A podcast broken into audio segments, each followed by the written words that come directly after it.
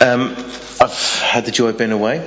So um, I went to a conference um, run by Rural Ministries, um, and it was um, ministries around the country who are rural. And I realised that I thought Sudbury and Cornard was rural. It's not. There, there's congregations and they're talking about people with five and six people in, in villages with less than 60 people. So I, whoa, I'm in a loft. Um, so you're right, Alan. I'll just keep talking, you play. Um, so yeah, I re- realised that we're not actually that rural. Cornard has 4,000 people and it's growing. Sudbury is a 15, 16,000 population and growing. So actually, I don't know why I was at this conference, but it was very good, and actually it still cast as rural because then going up to Manchester at the weekend to pick up Ethan, you realise we're no nothing like a city. Um, so it's been interesting to see how we do things differently, and how we challenge ourselves and what we do as ministry and the different things that are going around. Um, I used a lot of the people when I was away to actually discuss this topic. So if it feels at times these are rambling thoughts, it's mainly because it's just me, um, Um, but also because we're talking to other people about what it means to be a disciple. So today, second part of the life group sort of series we're doing is looking at discipleship. Um, and I've been looking at the word discipleship, what it means, where it comes from. Um, a lot of the times you have discipleship and like discipleship years or going out. So like Eden's, I think in the past, done discipleship year. So you go and learn something new for a year, um, and then you get released back. Um, so then when we talk about church context of discipleship, I find it's an interesting one to try and to discuss and think about because it's, there's a power dynamic. Because if it's Eden's, you've got a wise Stuart and Jude who are the professionals, and you've got people coming to them to learn how to be better at youth work. So there's a natural relationship of somebody that knows and somebody that wants to know. And that, in some respects, is what it is to be a disciple. But we're going to look at Jesus. So today, I want to look at this whole idea of being a disciple and then what it means to be like a discipling culture, part of discipleship. So we're going to explore that together. Um, I looked at is it biblical? Is discipleship actually biblical? Because it's not mentioned in the Bible. So is it one of these new words that we've created to describe something that we do within church? And that's really where it is, because there's lots of disciples, but actually the whole thing of discipleship is something that's not actually in the Bible. Dum dum dum. So the scripture, John 8:31. To the Jews who had believed him, Jesus said, "If you hold to my teachings, you are really my disciples. Then you will know the truth, and the truth will set you free." Simple, really. That's all we have to do. Um, but it's not that simple. Um, so, what does it mean to be a disciple? Um, and what was Jesus saying to um, the other people around, the other Jews, the rabbis, the watchers on, the centurions, the Romans? What was he actually asking? And you have, I always like a bit of art, um, Jesus here. But in the Old Testament, there are some other examples. Um, we see this relationship between Elisha and Elijah, Moses and Joshua. Um, and a lot of the commentaries are suggesting that the whole relationship between Israel and Yahweh was this disciple mentality. It was a country, a nation keep coming back to God to ask him, what do I need to do? Um, but Israel, as we know, weren't the best disciples because they brought in other rules, they brought other regulations in to try and make them be better disciples.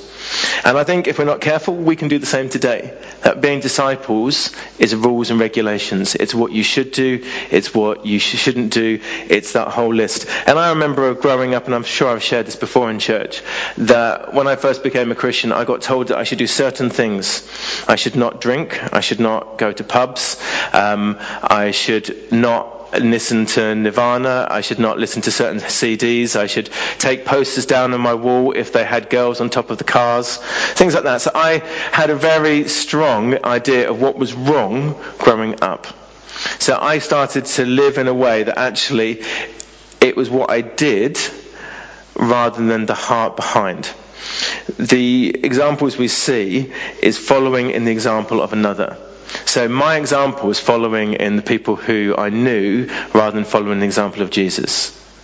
And for today, I want us to look at that whole thing of who are we following in our discipleship? What makes us disciple that we are? And where is our example?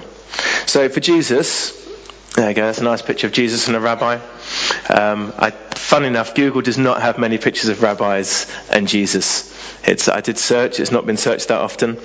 Um, but the rabbinic law, is that me again? Trying to stand somewhere. Um, the rabbinic law and the relationship. So a rabbi, if you wanted to follow a rabbi, you would choose. So I'm going to use Anna and Jude as my examples. So if I looked at those two going, you're wise, I like the look of you two, I think what you're saying is really important, I would choose which one I would go to. So if I listened to Jude and thought, oh, she says some good things, listen to Anna. Yep, some also good things. It's not a competition anyway. Don't give me the face, Anna.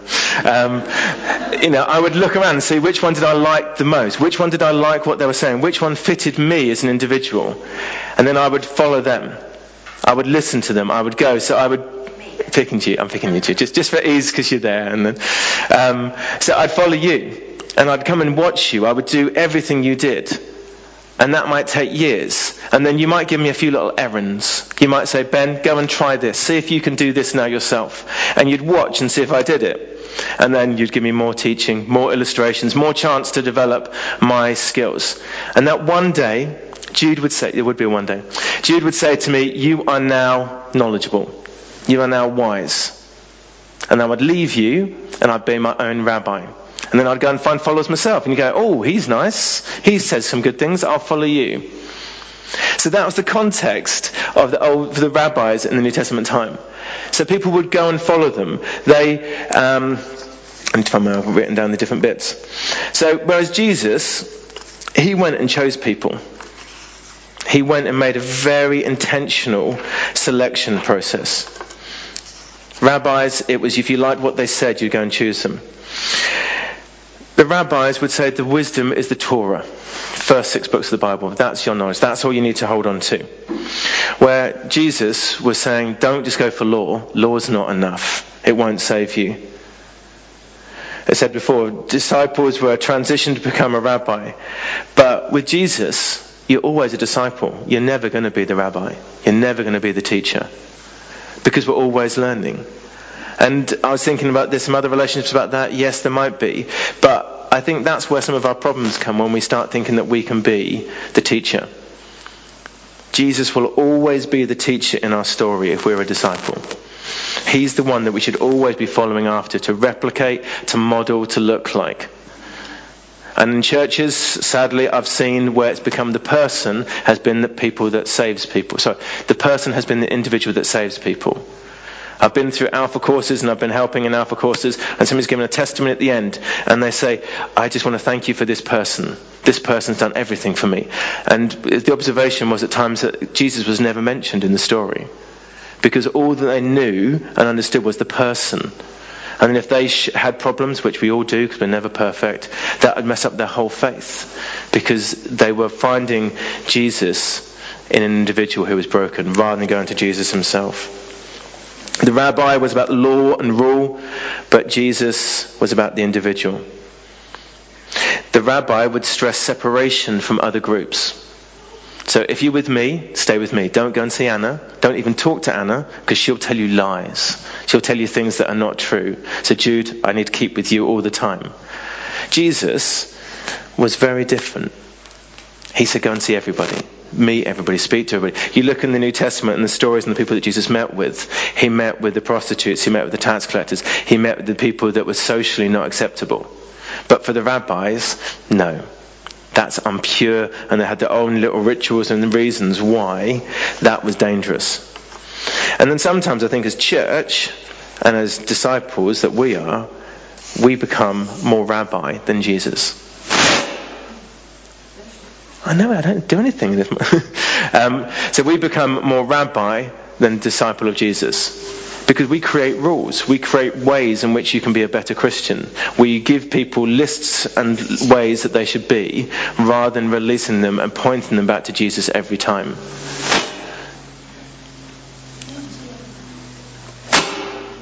Is it this mic or that mic? Sorry?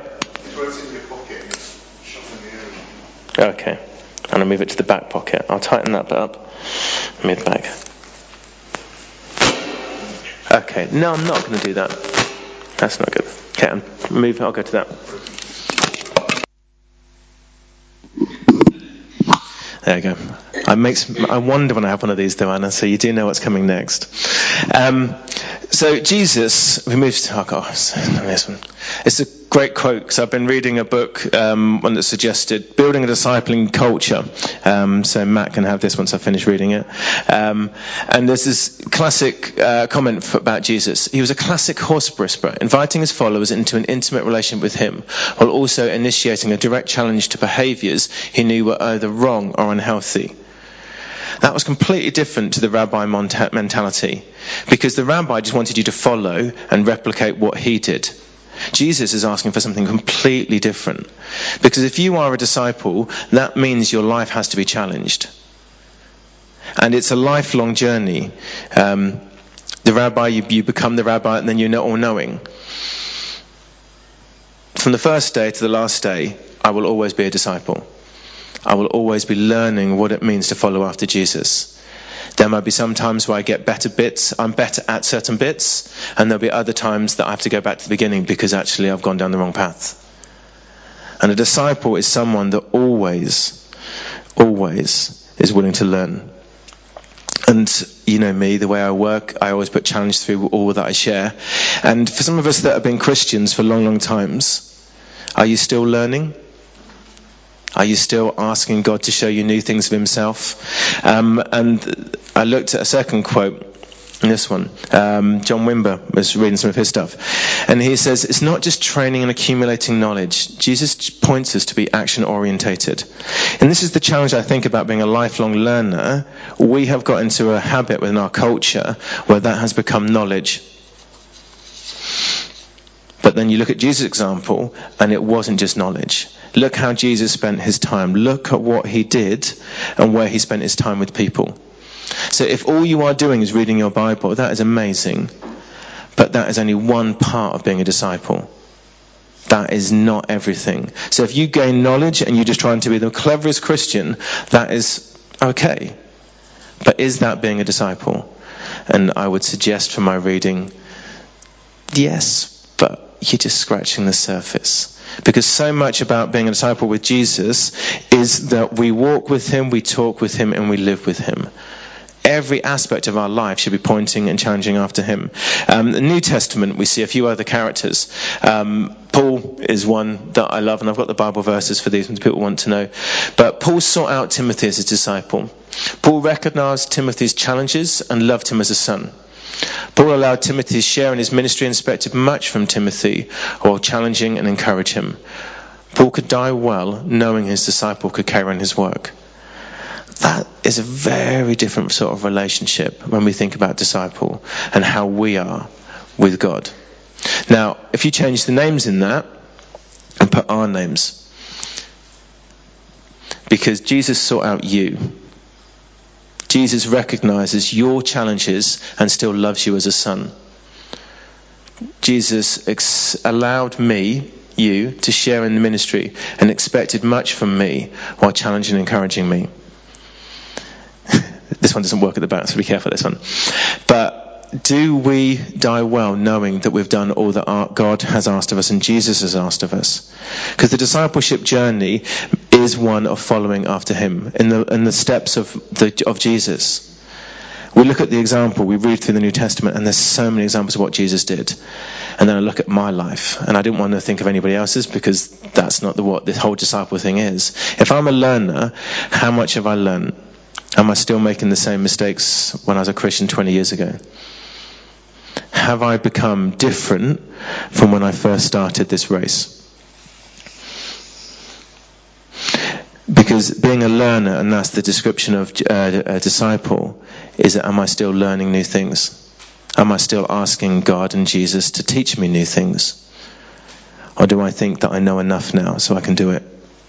And that's the possibly the rabbi way, the Pharisee way, where we go back to what we know rather than the daily relationship.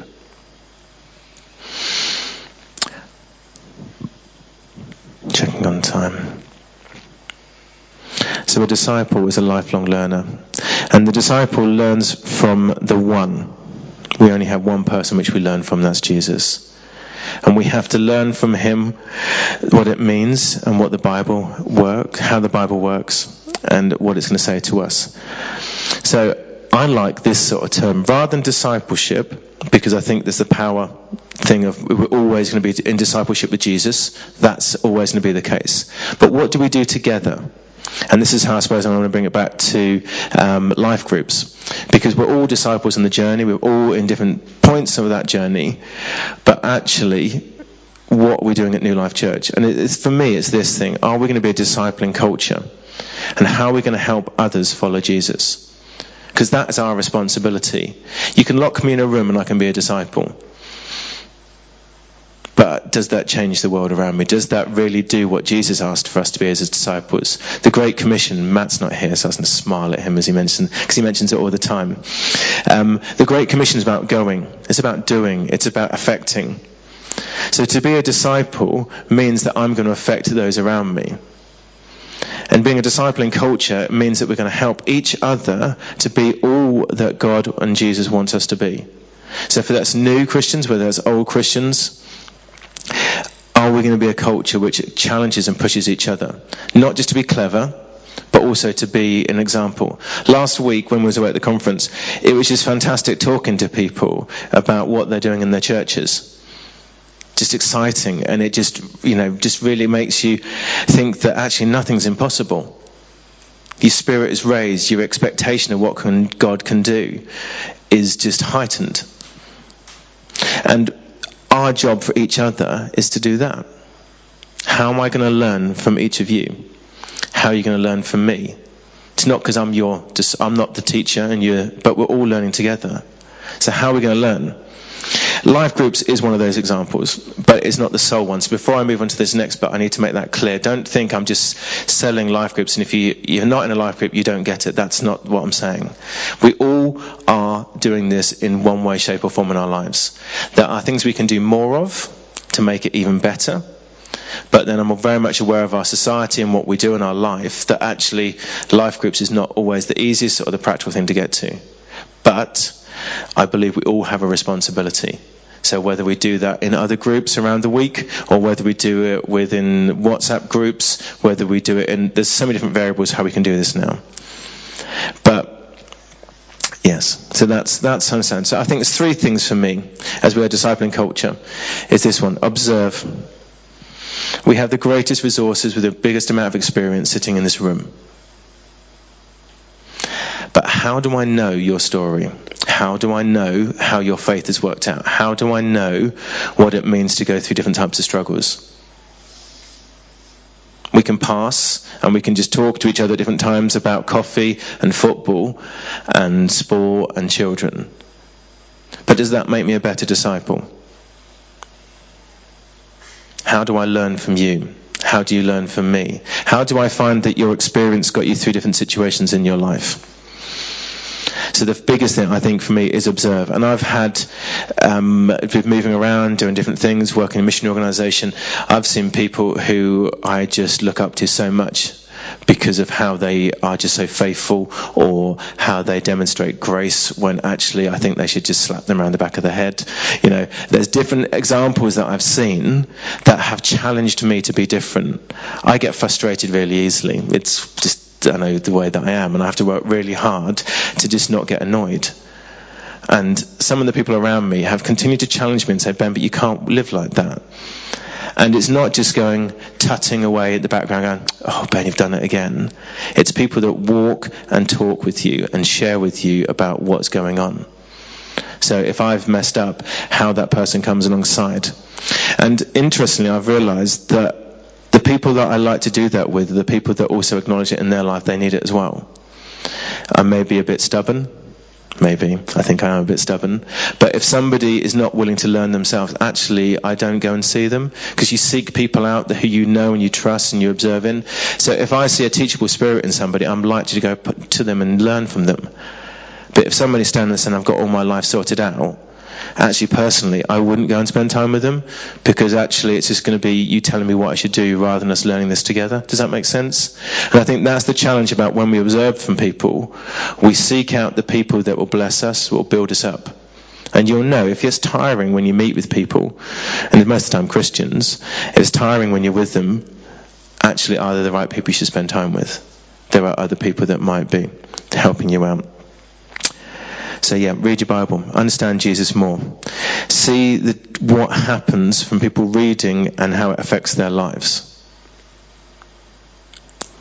You get people watchers. I love people watching. I have to sit in coffee shops looking not through the glass because otherwise I'll just look at people walking around because I will be distracted. But we need to be people that look and seek out people who understand Jesus, who are invested in their Bible, who pray, and you see that in their lives in all areas. Do. And this is the big thing for me as a disciple. Put it into practice. We can have so much knowledge, and as I mentioned about me being locked in a room, but if that doesn't affect how I live my life, the knowledge is dead. I just become clever which is not what Jesus wanted. He didn't want clever people just sitting in a room doing nothing by themselves. He wanted people that would change the world. And from the do bit is us becoming more like Jesus and that affecting others around us. And when I do look at the example, we look at the Gospels, you look at the letters that Paul wrote and Jesus, I only scratch the surface of being a disciple my honest observation, I think, oh yeah, I don't do too bad on this. But then look at all that happened and all that happens in the Bible. And I don't do that. I still need to be more confident to trust that you can do this. So the big thing for me on the do is copy Jesus. Do I copy Jesus in my day? Do I bring life into situations? Do I bring hope into situations? Is Jesus' character the things that comes out in who I am? So observe, learn together, do together. And that's the thing as well, is that I know sometimes doing this with other people is far easier than doing it by yourself. If you do pastoral visits, going to visit people who aren't very well, that's the doing. That's showing love, showing compassion. It's all of these things. Please make me realize when I say do, it's not just always out sharing the gospel. That is part of our job and part of what we're called to do. But it's also being compassionate. It's loving those that are unloved. It's lots of different things live. The difference between the rabbis and the Pharisees that we have and the example of the New Testament is that that tied them up so much into regulation that they couldn't do things because of the certain rituals or the things they had to do those days. We go back to the Bible verse at the beginning, and I haven't got that yet, I'll come back. But it talks about bringing life and the truth setting us free. We are called to live in that freedom not in the fact that we think we have nothing to offer, or that our story is not as good as somebody else's, or our example is not as good as somebody else's. All of our stories bless and encourage other people. All of them. Whether you've been a Christian from the age of 8 and you've been brought up in a Christian family versus somebody who became a Christian at 16, 32, or you've been in prison, or you've just come to faith and made sense of it. All of our stories matter. So live, live demonstrating Jesus' character. Um, I've been reading a bit of Dietrich at the moment. Um, and he says the cost of discipleship is this, and it just focuses our mind. The life of discipleship can only be maintained as long as nothing is allowed to come between Christ and ourselves. Neither the law, nor personal piety, not even the world. A disciple always looks only to his master, never to Christ and the sorry, never to Christ and the law, Christ and religion, Christ and the world. Only by following Christ alone can we preserve a single eye. And for me, if I'm thinking, what does that mean? First off, if we have to be people who are on this disciple journey, we have to be emulating, following after Christ, following after God and His example. And then I come to, I suppose, the so what. This is all great, but we're talking about life groups at the moment. And the challenge to be a disciple is that your life looks different and that you share your life. And some aspects as simple as that. Share your life. Some of us, we may be getting into habits um, of doing life by ourselves then actually we need to be a bit more sharing others. And I don't want to go into, um, we've got Victor coming in a few weeks' time talking about um, iron sharpening iron and what it means to be in relationship with each other. So I don't want to go into that bit. But to be a disciple alone is not the way we were made. Jesus didn't say, here's one disciple, let me talk to you, brilliant, now go by yourself, do something else. Jesus put community of disciples together. He put them in environments and then pushed them out. He said, okay, here, go do this, go do this. And our challenge for the so what for us is that are you doing discipleship, discipling community together? Or are we still doing it by ourselves? The challenges with our lives and business is to find ways to do it. That's, that is a huge challenge. But we are called to be a people that work together, to disciple together, to live together, and to share the, you know, the community together. And if us as disciples, we're not emulating Jesus, then we're given a poor copy to the world around us. And that's been the challenge for me this week as I've been preparing for this, is that what copy am I showing? Am I more rabbi, rabbi, rabbit? more rabbi than Jesus? Jesus was transformational. When you met him, he would have changed your life. When people meet us, is that the same story? And I find Jesus such a bad example to use because he's so amazing and like God. So that does change the level of who we're trying to emulate. But you read the rest of the New Testament, it was always about emulating Jesus. Always. That is our standard. That is our level that we are trying to push and be like.